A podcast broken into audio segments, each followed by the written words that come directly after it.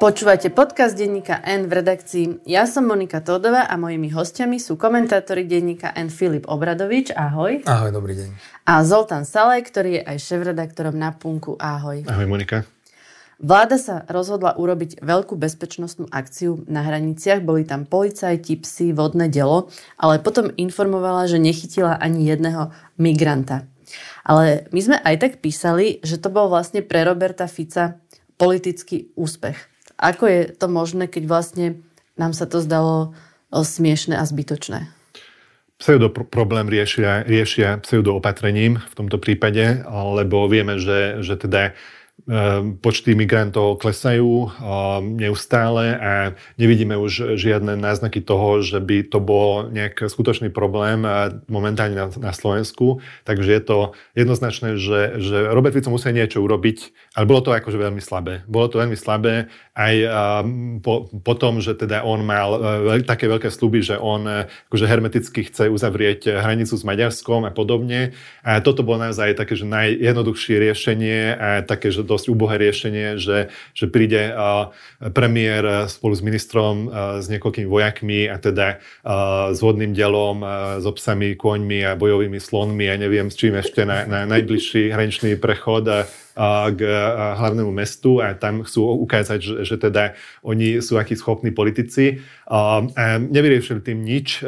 Nie je to, samozrejme, nikto nemôže veriť tomu, že by toto bolo nejaké systémové riešenie e, otázky migrácie. Aj keby bolo tých migrantov naozaj na Slovensku momentálne viac, tak toto asi nikoho neodstraší od toho, aby, aby vstúpil na územie Slovenska. Ak e, ten plot, niekoľko metrov, metrov vysoký plot na slovensko-maďarskej hranici nezabráni tým migrantom, aby, aby prešli cez Maďarsko a potom cez Slovensko, tak e, takéto opatrenie naozaj e, nič e, neznamená. Teba by bojový slon neodstrašil? Mňa áno, ale, ale no v prípade, keď, keď neviem, keď putujem zo Sýrie a chcem sa dostať do, na nejaké bezpečné miesto, tak, tak možno nie. No ale Roman Pataj aj tak napísal v Newsfiltri, že, že to malo u Ficových voličov politický úspech. Bolo to tak? Ako to môže mať politický úspech? Mm, ja súhlasím s Romanom, že, že mnohým z nás sa to môže zdať smiešne, ale, ale oni ukázali akcie schopnosť a rozhodnosť a ukázali, že štát jednoducho je schopný sa o nich postarať, akože vie ich ochrániť a podľa mňa toto, bola, toto bolo účelom tej akcie demonstrovať vlastne tú akcieschopnosť štátu, a ktorú, ktorú ľudia alebo občania nevideli pri úradníckej vláde. Lebo to vieme, že teda úradnícká vláda v tomto konkrétnom prípade zaspala a niekoľko mesiacov sa nič nedialo, až nakoniec samotní starostovia tak, zasiahnutých obcí... nedemonstrovala tú silu takýmto spôsobom. Ja by som povedal, že zaspala, pretože výsledkom bolo, že nakoniec pozatvárali nám hranice naši susedia.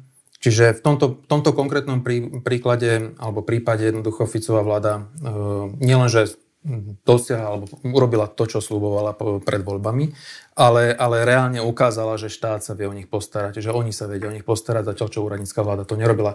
Viete, politika je, politika je aj o symboloch, aj o veľkých gestách, hej, že um, neporovnával by som to samozrejme s Matovičovými kolotoč, kolotočarinami, hoci, hoci akože prvky sú podobné, ale, ale v princípe to, aj to gesto je dôležité. Akože ten symbol a ukázať jednoducho ľuďom, že áno, sme tu.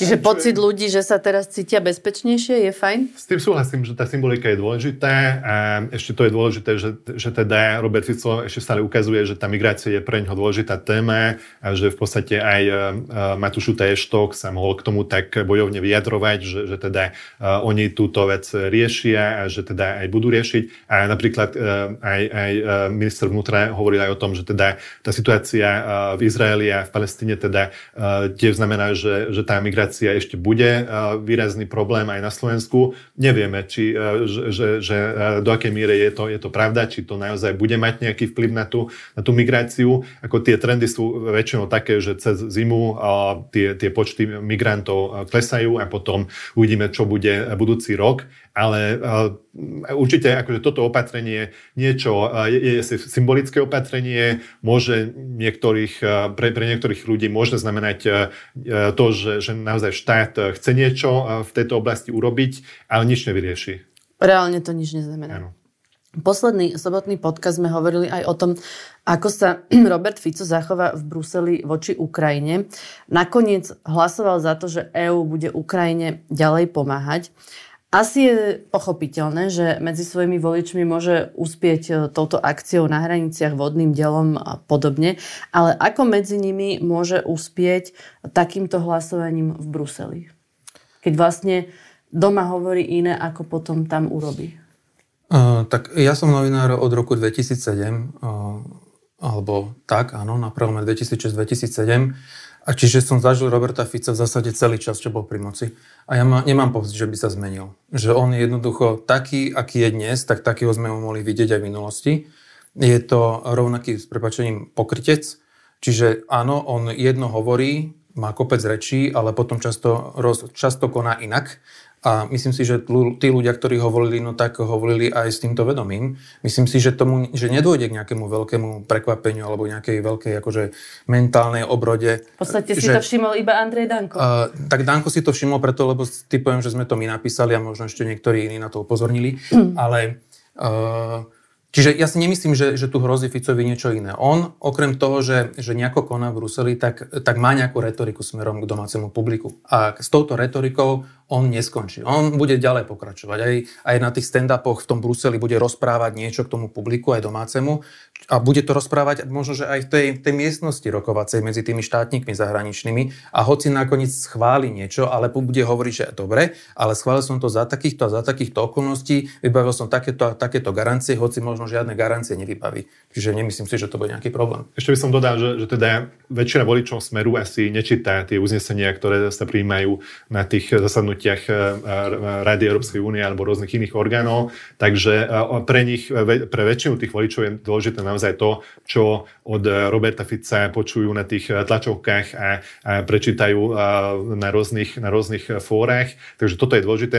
To, toto isté robí aj Viktor Orbán už 13 rokov, že teda on tiež doma hovorí o tom, že on, on zabranil novým sankciám proti Rusku a že on nepodporil tie sankcie a nakoniec nakoniec podporili všetky, všetky sankčné balíky proti Rusku a teda aj, aj teraz práve po tomto e, samite vychádzali články v maďarských médiách o tom, že teda vlastne tí, tí partner Viktora Orbána e, teraz chválili Orbána za to, že teda dobre, že má nejaké reči a nakoniec e, bol veľmi konštruktívny aj, aj pri tých debatách. Takže toto isté robí Fico, Orbán to robí už viac ako 13 rokov. Takže a, aj, a voličom to neprekvapí. Ale druhá vec je, že podľa mňa aj, ani tí Ficovi voliči, oni, nemyslím si, že všetci chcú vystupovať z Európskej únie. Oni, oni práve, že no, oni sú za to, aby jednoducho tu mali nejakého človeka, ktorý je schopný eh, hájiť slovenské záujmy alebo minimálne imitovať, že hájí slovenské záujmy a zároveň sa tváriť, že ho počúvajú zahraniční akože štátnici a zároveň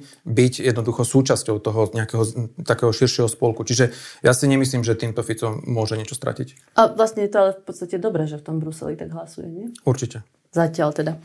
Predseda SNS Andrej Danko povedal, že bude kandidovať do parlamentu a že nevie, dokedy môže takáto koalícia vydržať s tým, že mu prekážajú ministri Drucker a Dolinková. Ako vážne sa dajú ešte brať Dankové slova? Áno, toto sú určite tie hry, ktoré sú nevyhnutné v tejto fáze vlastne vznikajú, vzniku tej vlády a koalície. Vieme, že, že teraz ešte sa tvorí program vyhlásenie vlády, takže Danko si určite chce vybojať nejaký väčší priestor pre seba a to jeho postavenie aj v rámci strany a, a poslaneckého klubu a, a celej tej štruktúry okolo SNS je dosť nestabilné momentálne, takže on preto potrebuje takéto silné reči tak e, však poznáme aj z minulosti, že teda on uh, už vystupoval z koalície. To robil permanentne vlastne. Áno, áno, vlastne, vlastne takto a, a, a asi aj jeho partneri berú tieto je, jeho reči iba takto, s veľkou rezervou, uh, ale do, možno dovnútra uh, SNS alebo pre svojich uh, ľudí to, to má nejaký význam, že teda, uh, aby, aby aspoň videli, že, že Danko je ešte stále tu a že, že teda dokáže uh, nejak, nejakými silnými vyjadreniami demonstrovať, že, že on je teda dôži, e, že, že, že chce byť drahou nevestou. Teda. Uh, áno, je to podľa mňa jeho modus operandi a zároveň akože jemu nahráva to, keď Fico bude robiť túto pokryteckú politiku. Lebo on svojich voličov, tam by som zase povedal, že jeho voliči naozaj sú proti Európskej únie a proti NATO. Čiže on naozaj, keď bude hovoriť, že pozrite sa, ten Fico hlasuje za niečo iné, ako reálne hovorí, no tak to, to tým si pomáha, lebo tým sa prihovára vlastným voličom a bol by akože hlúpy, ak by to nerobil, politicky by ako, nevyužil. A to isté platí aj pri pri ministroch hlasu, či už Dolinková Zuzana, alebo či už Tomáš Drucker, kde jednoducho jeho agenda je naozaj, aby mimo vládky v školstve boli označovaní ako zahraniční agenti a keď mu Tomáš Drucker odkazuje, že nič také nebude, lebo to nepovažuje za problém, tak je politicky prirodzené, že on sa ozve a bude, bude do toho tlcť. Takže... Ale asi tú vládu nepoloží týždeň po No nepoloží, pretože Fico mu povie, že no tak dobre, povedz mi, aká je tvoja, tvoja alternatíva. No vidíš, no, tak poďme ďalej. Tak Andrej ako bude posledný, ktorý sa vzdá moci. Presne tak. Prečo chce ísť ale podľa vás do Európskeho parlamentu, Andrej Danko? O, tie voľby do Európskeho parlamentu sú v júni, ak som, ak som dobre pozeral, budúci rok. No tak to je dostatok času na to, aby sa rozhodol, že, že čo ďalej. Tak môže tam byť jedna vec, že že bude mobilizovať, že si posilní ako keby svoju vlastnú pozíciu smerom k voličom, že jednoducho je stále som tu. Alebo potom ešte sám nevie, ako sa vyvinie situácia v SNS. Že to je ešte aj taká istota. Ale toto by bola vlastne aj dosť unikátna situácia. Ak by no. predseda koaličnej strany by, by sa stal e, europoslancom, tak, takéto sme ešte na Slovensku nemali. A bolo by to dosť e, komplikované asi aj nejak logisticky, ak by, ak by on e, musel chodiť aj, aj do Bruselu, aj tu sedieť na tých koaličných radách. Trošku by sa týmto aj e, zdal vlastne tej SNS. svojej pozície v SNS. No, ale vy vôbec ako keby neberiete do úvahy ten osobný motív, že ten euro, europoslanec naozaj dobre zarába a že to je pre tých ľudí ako také riešenie osobnej situácie, aké na žiadnej pozícii vlastne v Slovenskej republike nevedia dosiahnuť, že to je vlastne kráľovský plat? Aj, si, že jemu nemusí záležať na nejakej SNS? Mm. Uh, áno, však práve preto hovorím, že je to ten rok alebo 3 čtvrte roka je dostatočný čas na to, aby pochopil, že kde sa SNS a kde sa jeho pozícia nachádza, ak by náhodou dostal tých dostatočný počet hlasov. Ale myslíš si teda, že peniaze nie sú motiv? Ja si myslím, že on sa o svoje peniaze v tejto vláde bude vedieť postarať. Na druhej strane možno robíme chybu, ak eh, chceme pochopiť eh, úmysly Andreja Danka bežnou logikou a, a takýmito spôsobmi. To je, to je dosť um, ťažká, ťažká disciplína. Generálny prokurátor Maroš Žilinka, ktorý pred voľbami naznačil niečo ako svoj možný odchod, povedal, že určite z funkcie neodchádza. Ako ste vlastne pochopili to, čo Žilinka predviedol? Že mal tú tlačovú besedu, povedal, že prijal vážne rozhodnutie, informoval o tom už aj svoju rodinu, že v krátkom čase povie, čo to bude. A vlastne nakoniec je to to, že neodchádzam. To, to sa dá označiť ako vážne rozhodnutie? Tak uh, nie je to rozhodnutie, ako podľa toho, čo vieme. Ako veľmi málo o tom vieme. Uh, um, tak to, ako, ako Maro Žilinka koná, tak on koná celý čas netransparentne a teda nevieme vlastne, že aké sú jeho, jeho motivácie, nevieme, či on naozaj má politické ambície, ale všetky jeho kroky ako nasvedčujú tomu, že, že má nejaké politické ambície, lebo ak by, ak by nemal, tak uh, by žiadnu logiku nemali tie jeho rôzne vyjadrenia. Chceš povedať, že sa nemáme snažiť pochopiť Maroša Žilinku? Tak eh, v tomto si, si môžu podať naozaj eh, ruky eh, s Andrejom Dankom, lebo, lebo sú to naozaj veľmi netransparentné, veľmi ako bežnou logikou, pre, pre mňa aspoň nepochopiteľné kroky a vyjadrenia, ale on určite vie, že prečo toto urobil, tak boli špekulácie o tom, že sa môže stať ministrom spravodlivosti v tejto novej vláde. Vláde to sa nestalo. Boli špekulácie o tom, samozrejme, že, že bude kandidovať na prezidenta. To on vylúčil. Potom vlastne o ústavnom súde sa hovorilo. Áno, t- takže rôzne verzie boli, nič sa zatiaľ nenaplnilo naplnilo, ale um, ešte sa všeličo môže stať. Ja to čítam tak, že on keď na tej tlačovke, keď hovoril o tom, že príde s veľkým rozhodnutím a už rozprával aj so vlastnou rodinou, že on bol, uh, že dal taký, ako keby vyslal správu alebo signál týmto tu, ktorí dnes uh, majú moc, že je tu reálny, reálny scenár, že on sa vzdá tej, tej funkcie. A, a že títo, ktorí sú pri moci, respektíve Fico a spol, že mu dali garancie, že, že to nemusí robiť. Ja to aspoň tak čítam. Ja si myslím, že ak vtedy hovoril o tom, že nejaké rozhodnutie zvažuje, tak to bolo rozhodnutie, že sa vzdá funkcie. A nemôže to byť aj o tom, že on je jednoducho labilný človek, že tým, že vlastne ho prezidentka tak. kritizuje, tak on to vlastne absolútne nezvláda, začne sa lutovať, naznačí, že odchádza, potom sa z toho vyspí a už zrazu je v pohode, ako je toto zrelé správanie sa dospelého človeka, ktorý má funkciu generálneho prokurátora? Presne tak, preto aj mne to je, ten scenár o tom, že by on mohol kandidovať za prezidenta, nedáva veľmi zmysel, lebo on by zhorel v prvej politickej debate, kde by musel stať proti nejakému e, lepšie pripravenému moderátorovi alebo politickému oponentovi. A myslím si, že to, že on nie je úplne vyrovnaný človek, akože dosvedčuje aj ten kapslok, ktorý používa, lebo to tiež bežne nepoužívate, keď oznamujete niečo. No. Nepoužívaš kapslok? Nie.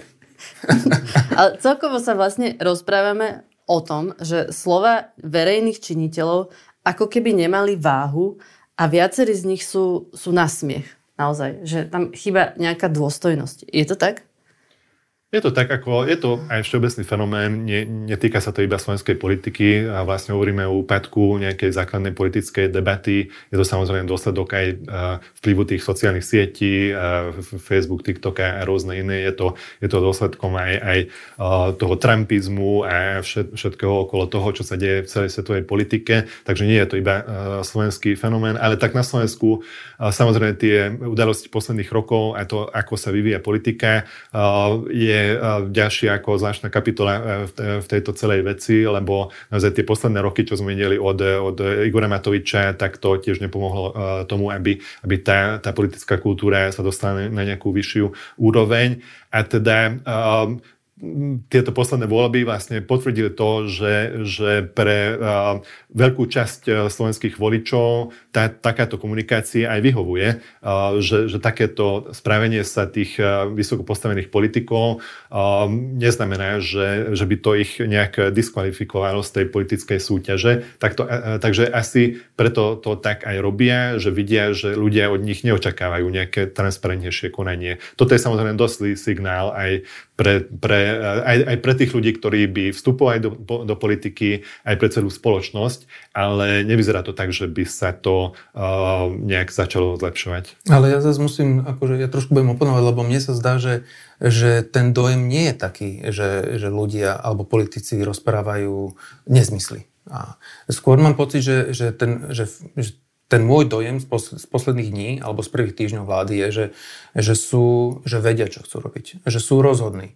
Že, že sú aktívni, že jednoducho dávajú ako najavo, že sú pripravení. Hej, že... No, ale je to len taká hra na aktivitu, no, rozhodnosť je... a pripravenosť a to vidíš, ale že sa vlastne len hrajú. Je dôležité, ako vystupujete na verejnosti a mám pocit, že toto oni majú zvládnuté všetci. Všetci. Akože môžeme sa baviť o Dankovi, ktorý chodí kade tade a rozpráva si svoje veci, lebo sú na neho všetci už zvyknutí, že dobre rozpráva.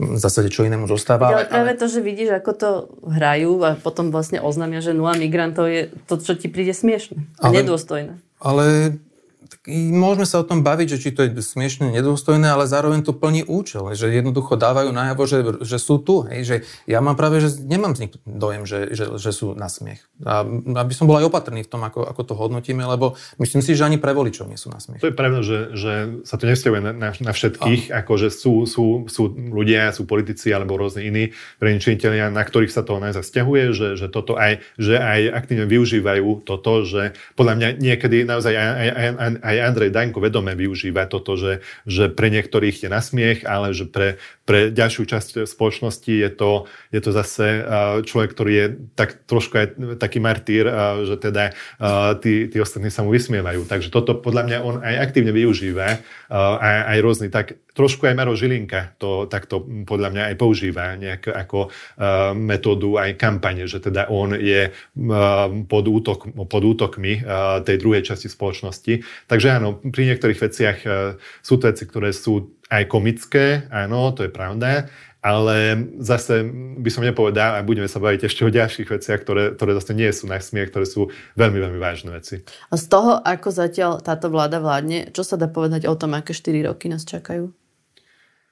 Tak uh, ťažké 4 roky, to, to je určite uh, základná vec. Uh, na druhej strane, uh, tak uh, to je jedna vec, o čom hovorí Filip, že, že v niektorých veciach naozaj vystupujú aktívne a že dávajú najavo, že teda oni uh, vedia, čo robia, ale na druhej strane ja tam ten taký veľký plán nevidím, nejakú veľkú stratégiu alebo také akože myšlienky, že by, že by nejakú hlavnú myšlienku o tom, že čo, čo by chceli spraviť s krajinou, že ako by chceli reagovať na, na, na hospodárske ťažkosti, na, na stav verejných financií, alebo na, na rôzne, na, na polarizáciu spoločnosti, alebo na, na tie veľké výzvy, ktoré nás týchto rokoch čakajú. Toto ja nevidím. Vidím skôr naozaj nejaké ad hoc e, riešenia. Vidím to, že chcú si zabezpečiť naozaj svoje e, bezpečie a teda e, slobodu a, zvrátiť samozrejme tie procesy, ktoré, ktoré sa začali v posledných rokoch. Ale to ne, nevidím, že by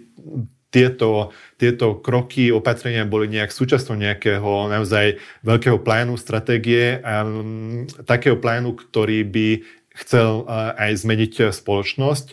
Toto je ináč uh, aj dobrá správa, lebo ak, ak nemajú taký veľký plán, tak potom ani nedokážu zmeniť tú spoločnosť tak, aby zničili tie, tie zvyšky občianskej sféry a, a, a občianskej imunity. Takže toto môže byť aj pozitívne, ale môže to vyvolať aj dosť veľký chaos. Tak vládnu od minulého týždňa, čiže majú koľko, ako je to 9 dní, 9-10 dní. Uh, za, tie, za tých pár dní je vidieť, že jednoducho naozaj oni, ich priorita je uh, zabezpečiť uh, svoju bezpečnosť. Beztrestnosť. Bez, bezpečnosť a beztrestnosť. A to, to, je, to tam nie je o čom. A, a potom, že čo budú ďalej robiť, no tak to zatiaľ netušíme. Uvidíme z programového vyhlásenia vlády, do akej miery oni budú ambiciozní, a či tá ambicioznosť pôjde sme, proti Slovensku alebo, alebo naopak.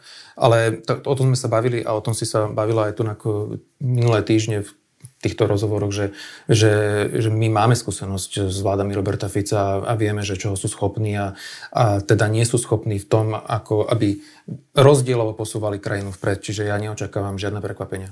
Keď spomínaš tu beztrestnosť, tak vlastne je signálom toho aj to, že po tom, čo minister vnútra Šuta Eštok prepustil policajného prezidenta, tak ho pozastavil vlastne výkon služby aj Janovi Čurilovi a ďalším jeho obvineným kolegom. Čo toto znamená pre ostatných policajtov, ktorí budú chcieť vyšetrovať korupciu?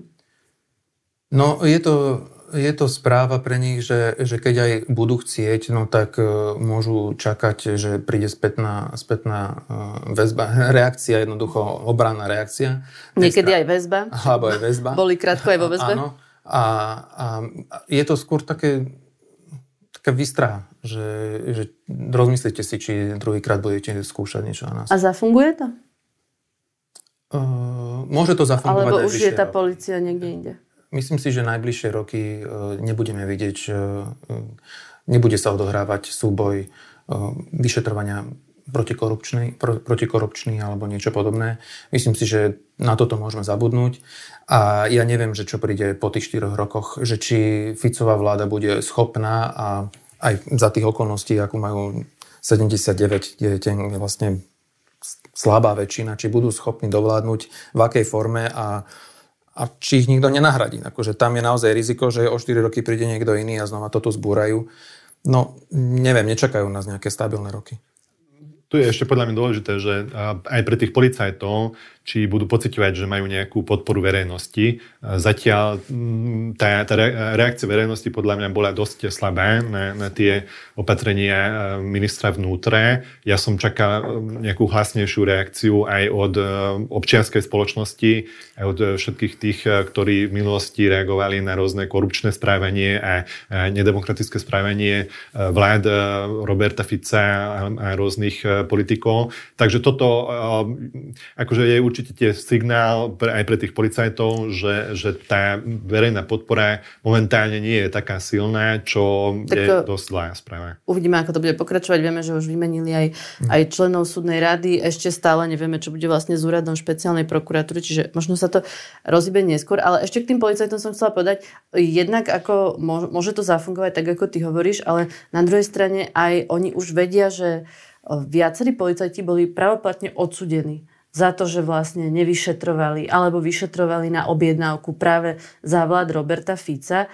Čiže nebude to teraz ako keby ťažšie ovládnuť ten policajný zbor? Jedna vec je, že dočasne postavíš mimo službu policajtov, ktorí sú obvinení Bratislavskou krajskou prokuratúrou a teda o, reálne ich vyšetrujú, ale, ale samotné takéto hrubé zasahovanie, vyhadzovanie ľudí bez dôvodu, to možno nebude až tak fungovať.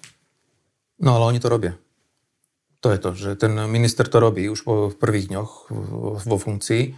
Čiže túto nie som až taký optimista, že či toto sa nebude diať najbližšie roky. Uh, ale samozrejme to pravda je, že keď, posúvať, keď sa posúvate, keď robíte nejaký progres, tak vždycky je potom, uh, je ľahšie sa veci zbúrajú. Hoci ten odpor môže tam byť silný, lebo už sú zvyknutí možno, že na nejakú väčšiu slobodu vo svojom rozhodovaní, ale, ale my nevieme, že koľky to vydržia. Či tu naozaj budú 4 roky, alebo či tu budú 8 rokov. Po tých 8 rokoch už pochybujem, že tu budú policajti, ktorí budú chcieť, ako, alebo, ale, ale je tam tá menšia pravdepodobnosť, že jednoducho odolajú tomu tlaku.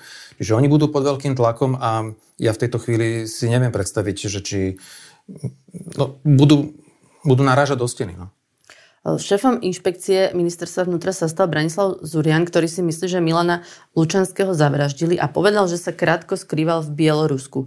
Kto ide dobrovoľne do Bieloruska? Tak dobrovoľne do Bieloruska ide ten, kto asi nevníma e, realitu tak, ako, ako väčšina ľudí, ale vníma nejakú alternatívnu realitu.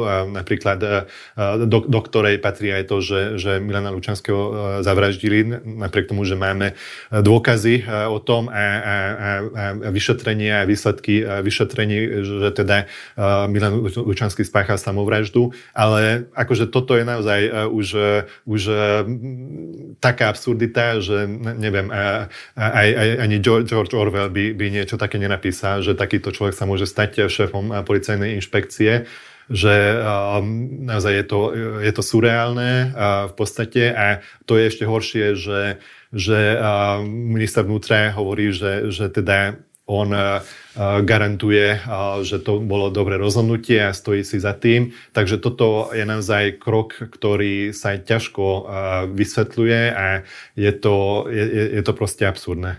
Keď, keď ste hovorili o tom, že, že vlastne tá reakcia verejnosti bola vlážna na to odvolanie pana Hamrana alebo Čurilovcov, tak počuť dostatočne opozíciu vlastne na to, čo sa deje? Ja som chcel ešte zareagovať na tú, na tú otázku k tomu, e, k tomu Zuranovi. Ja len poviem, že, že mm, tam je zaujímavá tá osoba toho ministra vnútra, e, Šuta Eštoka, lebo podľa mňa je to tak, že buď, teda, buď e, je to človek, ktorý sa nerozhoduje slobodne, myslím ministra vnútra, alebo jednoducho je človek, s ktorým, mm, ktorý nerozumie veci, alebo potom, potom ho nejakým spôsobom nebrzdí charakter. Hej? A teraz si môžeme vybrať, môže to byť aj, aj, aj, aj všetko dokopy ale nakoniec teda to bude jeho maslo na hlave. A čo je na, na, na tom najlepšie je, že všetci títo Gašpari a, a Fico a, a Kaliňák budú môcť hovoriť, že ale veď to je nominant hlasu. A, a oni to už robia. Už aj včera som pozeral debatu v televízii Joj na hrane, kde Gašpar hovoril, že my s policajným prezidentom nič nemáme. To bude nominácia e, ministra vnútra, ktorý je záhlas. Čiže, čiže toto je tiež zaujímavá, vec, že vlastne ten hlas nakoniec bude zodpovedný za to, ako tá policia bude vyzerať a aj ten rezort samotný. A k tej opozícii... No, Zoli, povedz ty k tej opozícii. Čiže je ju podľa teba počuť dostatočne? Nie, jediný, ktorého je počuť, je Robert Fico. Podľa mňa, ako Robert Fico to naozaj ovládol celé politické spektrum, aj, aj tú koalíciu a opozícia je, je ticho, čomu naozaj nerozumiem. Opozícia nereagovala adekvátne ani na tieto kroky ministra vnútra, ani na, na, na, na tie nominácie reagovala dosť vlážne, takže určite je to dosť divné, ako keby sa ešte ne, neprebrali z volebných výsledkov a z toho, že sa im nepodarilo vyskladať e, tú, tú vládu. Takže Robert Fico je jediný, ktorý, ktorý naozaj dáva, dáva hlas e, tomu, tomu všetkému. On dominuje celé dianie a vlastne aj politici hlasu robia to, čo, čo chce e, Robert Fico a nikto iný nie je tu asi, asi suverenný v tejto celej zostave. Keď hovoríš, že opozíciu nepočuť, tak na druhej strane Igor Matovič, Olano, robí tlačovky, ale asi myslíš opozíciu, ktorú predstavuje najsilnejšia strana Progresívne Slovensko, ako vlastne oni zvládli e, tento týždeň, kde naozaj tie, tie policajné témy, vždy to bolo tak, že to Olano tam bolo lepšie? No, nech prenechali priestor Igorovi Matovič, Matovičovi. Um, oni ako lídry opozície, podľa mňa ich vôbec není vidieť, ani, ani ich není počuť. A keď som teda už spomínal tú debatu na, na, v televízii, no tak uh, bol tam uh, Spišiak z PS.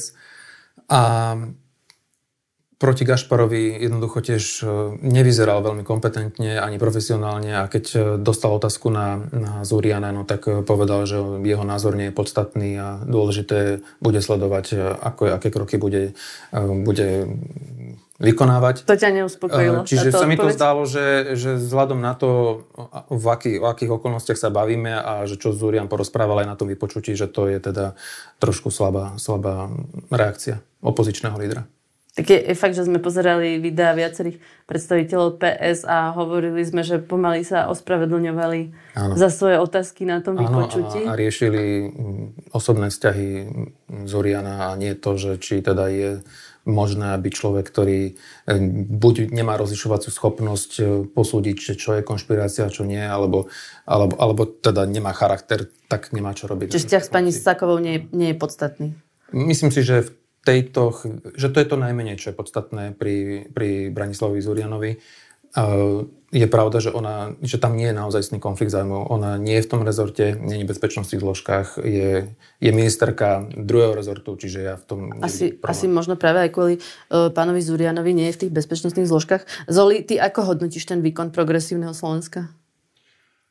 Ťažko povedať, že či oni chcú momentálne robiť uh, tú slušnú politiku a preto sú takí pasívni, alebo naozaj ešte uh, nie sú tak uh, doma v tej parlamentnej politike, že, že, že proste naozaj hľadajú ešte seba, že, že ako, ako reagovať na tie... Že to vlastne ešte nevedia robiť, hej? Um, a, áno, a akože ťažko posúdiť, že, že, že ktoré z týchto dvoch teraz platí, ale aj keby platilo, že teda chcú robiť tú slušnú politiku, tak to samozrejme neznamená, že, že nemôžu ostro a, a nahlas kritizovať e, kroky e, vlády. Mali by to robiť e, a mali by to robiť oveľa aktívnejšie, ako, ako to robia teraz. Naozaj tie tlačovky Igora Matoviča fungujú, fungujú na, na, na jeho voličov a, a teda toto v nejakej podobe by, by mohlo, mohlo robiť aj PSK a ostatné strany v opozícii. A Ale ten... Šimečka bol na dovolenke, tak možno preto. Uh, tak oni možno, že sa trochu spoliehajú na to, že, že ich volič dnes nemá veľmi kam ísť, ale ja by som sa teda do budúca na to nespoliehal, lebo ak budú pasívni, tak ako, ako boli pasívni posledné dni, no tak ten volič bude, bude veľmi hľadať alternatívu voči PS. Blaha zvesil vo svojej kancelárii podpredsedu parlamentu obraz prezidentky a takisto vlajku Európskej únie. Čo toto znamená? Tak ďalšia surreálna epizóda. Blaha vie, že, že teda tým neporušil... Stále sa nesmiete.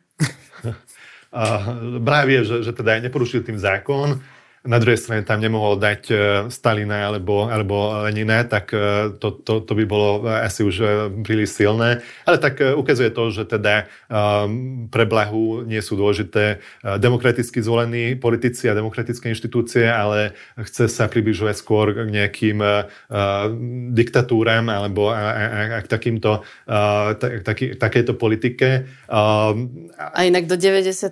to bol vlastne štátny symbol, portrét prezidenta, ale potom to vlastne HZDS zmenilo a je to len akýsi symbol, ktorý je hodný úcty, ale nie je to štátny symbol v zmysle zákona, že by si ho hanobil.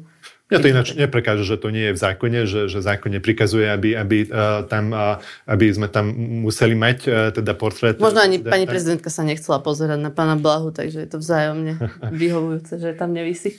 Mne sa, mne sa páči tá ambícia KDH zvolať e, schôdzu a nájsť hlasy na odvolanie podpredsedu parlamentu Blahu, lebo e, myslím si, že jednoducho on znevažuje svojim správaním úrad toho podpredsedu parlament, parlamentu, a znevažuje vlastne úrad aj ten prezidentský a, a celkovo mám pocit, že on šliape aj po zahraničnej politike Slovenska, keďže vymieňa vlajku aj Európskej únie, my sa hlásime k Európskym, sme člen, členom Európskej únie, ale zároveň Uh, on, som, myslím si, že on toto bude robiť na dennom poriadku, že jednoducho on, on nedostal uh, exekutívnu funkciu, pretože aj Robert Fico si uvedomuje, že on nie je to hoden, jednoducho nie je schopný, aby, aby viedol niečo. A na také dymové clony a na takéto divadla Áno, bude on bude proste, on, on cirkusant, zjavne tiež nevyrovnaný a, a myslím si, že on bude provokovať a budeme sa musieť aj my pripraviť na to, že do akej miery mu na to ako naskakovať a do akej miery nie ale, ale zároveň dodávam, že je správne, aby, aby opozícia upozorňovala, aby ukazovala, že kde je čiara ešte áno a kde už teda už nie. No. Viacerí ľudia vo verejnom živote sa stiažujú na to, že hoci si mysleli, že voľby upokoja atmosféru spoločnosti, tak je to skôr naopak a že ten dáv na sociálnych sieťach je ešte agresívnejší, ako keby si mysleli, že keďže ich agresívni politici vyhrali, tak oni si teraz už môžu dovoliť všetko. Čo to urobí vlastne s krajinou? Populistickí politici veľmi dobre vedia, že oni keď e, vyhrajú voľby, tak e, nemôžu prestať s kampaňou, že nemôžu tú kampaň ukončiť, lebo celé 4 roky alebo celé volebné obdobie musia pokračovať s útokmi, s polarizáciou spoločnosti, lebo musia stále mať svojich voličov mobilizovaných. A jedine takto ich dokážu účinne mobilizovať, ak, ak tá polarizácia pretrváva, ak tie útoky pretrvávajú a teda ak tá spoločnosť bude naďalej e, rozdelené. Toto oni samozrejme budú robiť e, ďalšie 4 roky alebo do konca volebného obdobia aby, aby teda uh, si takto upevnili svoje pozície, lebo toto je naozaj ich politika, toto je hlavne politika Smeru a Smeru to vyšlo naozaj aj v tej kampani. Videli, že to veľmi dobre funguje a tí ich politici, ktorí sú teraz už vo vysokých pozíciách alebo v dôležitých štátnych pozíciách, budú mať už aj väčší mediálny priestor na toto, aby, aby to robili veľmi efektívne. Takže toto bude určite ich politika. Kto očakáva, že, že tým eh, prestanú, tak eh, bol trošku naivný. Môže v takejto politickej situácii, keď sa vlastne bude valcovať hlava, nehlava, Peter Pellegrini vyhrať prezidentské voľby? Bude to mať veľmi ťažké, lebo, lebo bude veľká mobilizácia na tej druhej strane. A o, myslím si, že aj tam bude nejaká snaha to korigovať, minimálne do tých prezidentských volieb, ak teda sa naozaj Peter Pellegrini rozhodne do toho ísť, čo zatiaľ m, oficiálne nepotvrdil. Ale teda ak sa tak naozaj stane, čo predpokladáme, no tak... Ale Andrej Danko povedal, že všetkým by sa uľavilo. Všetkým by sa uľavilo. Tak tak bude on minimálne, akože on musí, on musí mať e, snahu, aby, aby korigoval svojich e, koaličných partnerov a aby, aby jednoducho im hovoril, že ak chcete mať prezidenta v mojej osobe, no tak jednoducho nemôžete to robiť. Jemu by vyhovalo, keby práve do tej jary boli takí pokojnejší. Presne ne? tak. Takže, ale ten prvý týždeň ukázal, že, že, to, ne, že, že, to, že to tak nemusí byť. A zároveň ale dodávam, že uh, to je tiež uh, možno len uhol pohľadu, pretože si myslím, že pre voličov hlasu Smeru a SNS sa zatiaľ nič dramatické neudialo. A, ale no, dôležité je ten hlas. Čo urobia voliči hlasu? Že či budú chcieť napríklad, aby Pelegrini išiel na prezidenta, alebo či, či budú, alebo či aká veľká je tá tá časť z toho voličstva e, naozaj demokratická a budú, mali inú predstavu o tom, ako, ako, ako bude vyzerať vláda. Ja si myslím, že sú tu ešte dve dôležité veci, ktoré môžu ovplyvniť e, kandidatúru e, Petra Pellegriniho. Prvé, že teda on zatiaľ sa správa tak, že on nevstupuje osobne do tých konfliktov, do tých radikálnejších opatrení, ani to nekomentuje, takže vlastne ani neobhajuje tie, tie, tie kroky vlády alebo ani svojich ministrov, ale teda ani, ani nerobí, nechce vyvolávať žiadne konflikty, žiadne také um, um, no, konfliktné situácie vlastne, takže sa vyhýba takýmto konfliktom. Toto pre mňa akože naznačuje, že on má naozaj takú ambíciu, že, že ak sa stane kandidátom na prezidenta, tak ešte stále sa môže tváriť ako človek, ktorý spája, človek, ktorý sa vyhýba konfliktom, človek, ktorý je taký integrujúci. A na druhej strane on teraz asi vyčkáva asi aj z toho hľadiska, že teda čo, čo bude s jeho stranou, lebo uh, jeho strana momentálne je dosť pasívne, ako keby ani už neexistovala. Nevidíme veľmi, že... Tak že šuta Eštoka vidíš. Tak šuta Eštoka vidím, ale on... Už ho máš spojeného so Smerom. Áno. Akože podľa mňa pre bežného voliča už to nie je naozaj rozlišiteľné, že vždy je vedľa či, neho či Robert šuta Eštok, politik Smeru alebo Hlasu. Takže toto už hlas ako keby už strácal naozaj význam svojej existencie v týchto, už aj v týchto dňoch. A ak to bude takto pokračovať, tak pre Pelegriniho bude akože naozaj jediné východisko, že sa stane... Hej, ale tam len dodám, že on hla, stráca ako keby zmysel existencie práve pre postoj Petra Pellegriniho, ktorého v posledných dňoch nebolo vôbec vidieť.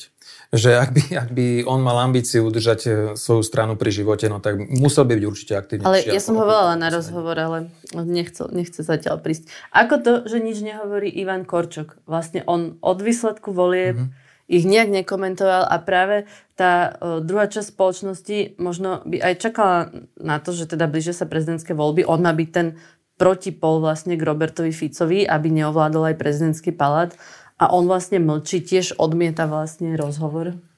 Podľa mňa si ako sa nechce vybíjať na, na politických sporoch v čase, keď ešte tá prezidentská kampaň nezačala. Že jednoducho ten čas ešte príde, že, že začať sa teraz vybíjať s vládou v čase, keď ešte není proti nemu ani postavený prezidentský kandidát, neviem, že či by to bolo rozumné. Možno Jan Čurila by čakal, že sa ho zastane, keď ty hovoríš, že občianská spoločnosť je ticho. Áno, neviem presne, že prečo to takto robí Ivan Korčok. Ja si myslím, že možno je to, má, to na, na, také prozaické dôvody, že on možno logisticky je niekde ešte inde, že zbiera naozaj tie podpisy v teréne a, a sa snaží získať sympatiu ľudí naozaj tak, tak osobnými kontaktmi v teréne. Toto predpokladám, že, že aspoň z časti toto ovplyvní jeho, jeho správanie, ale to samozrejme nevylúčuje to, aby, aby mohol reagovať takýchto niekedy naozaj dramatických eh, chvíľach. Eh, takže určite by jeho voliči toto očakávali. Hej, otázka je, že, že na čo má vlastne ten prezident alebo prezidentský kandidát reagovať. Lebo takisto sme nepočuli ani, ani eh, pani prezidentku, že by sa vyjadrovala k tomu, čo, čo ku, krok, ku krokom ministra vnútra. Takže mm, ja by som povedal, že, že, že my ešte sa dočkáme toho politického súboja. A zatiaľ asi myslí aj na tých voličov hlasu, ktorých by možno chcel osloviť. Je to možné, že áno, že bude chcieť byť rozkročený na širšie a vlastne tým pádom si bude... Sa ani nedočkame niečoho takého zásadnejšieho z jeho strany. Uvidíme, kto bude proti nemu. To bude, to bude kľúčové. Pozitívnou vecou tohto týždňa určite je nový album Milana Lasicu, o ktorom sme sa dozvedeli. Čo pozitívne ste ešte vy dvaja zažili? Nebolo toho veľa tento týždeň, ale keď už e, spomínaš takú hudobnú vec, tak aj Beatles vydali novú pesničku, ktorú ešte napísal John Lennon a, a teda teraz s pomocou umelej inteligencie to dokončili, takže... Ale ten Lasica taká... je naozaj, to nie je umelá inteligencia. Áno, áno, to je pravda. A uh, mne sa páči, alebo teda som rád, že, že čo sa týka zbierky na sanitky pre Ukrajinu, tak tam už ľudia vyzbierali 190 tisíc, čo je skvelá suma. A ešte sme sa stali vlastne aj akcionármi Respektu. Vlastne Dokonca. aj ty si teraz akcionár Respektu. Teda. tak ďakujem veľmi pekne, že ste prišli. To bol Filip Obradovič. Ďakujem pekne. A Zoltán Salaj. Ďakujem pekne. Ja. Počúvali ste podcast v redakcii, ja som Monika Tódová a do počutia na budúce.